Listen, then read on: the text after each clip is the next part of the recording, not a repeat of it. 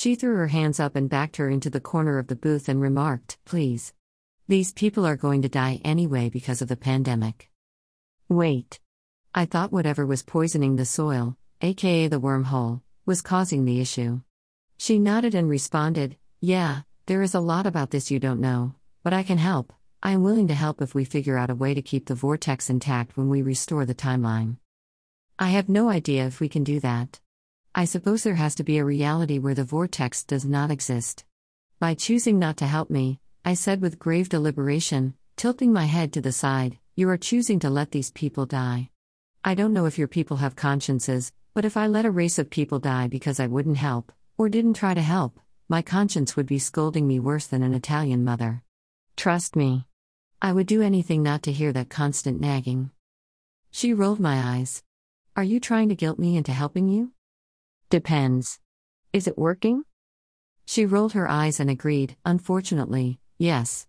She paid her bill through the mobile device at her table, then motioned me to move. Let's go. Go where? I will show you what you need to know. After that, what you do with the information is none of my concern. I want no part of the Agatha Christie I've gathered you all here to reveal the killer moment. She walked me out of the diner and toward the university two miles away. After walking for miles in silence at a breakneck speed, we reached the university. In the courtyard, she pointed down. There. Your answers are under there. Then, with a heavy sigh, she walked away. I studied the ground for a moment. How could my answers be there? In the grass? In the soil? Where were the answers? Did she bring me to a dead end? Did she bring me on a wild goose chase? I walked around the area until the ground opened, and I fell through it. I felt as if I fell for several feet before I hit the bottom. I looked around me.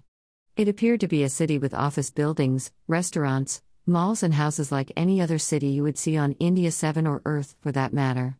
Who built all this? How long had this been underground? It had to be there the entire time the Freedom Alliance had been conducting the project. Didn't I feel like I was being lowered when someone stuck me in my own timeline? Had they brought me here? To the underground city? I didn't know, but it was definitely worth finding out.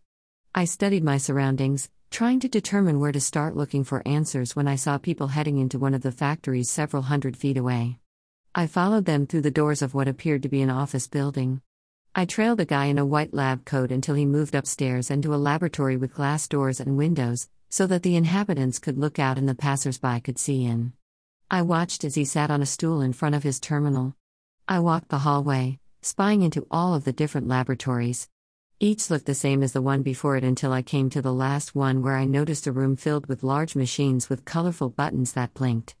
Data scrolled across the screen. I tried to read it from my distance, but I found something about the machine felt familiar and felt drawn to it somehow. I tried the doors, but they were locked.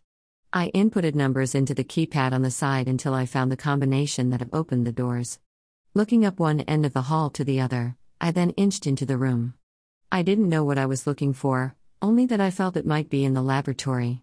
I ventured into the room, scrutinizing the endless machines, small, medium, and large, that seemed to overrun the place.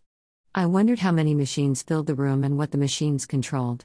Then I heard it. The doors locked behind me. I rushed to the doors and pushed on them. Of course, they didn't budge. I touched the windows, only to be thrown across the room by an electric shock. I looked around for another way out. None seemed viable. I suspected who did it. The only person who knew I would investigate the underground city.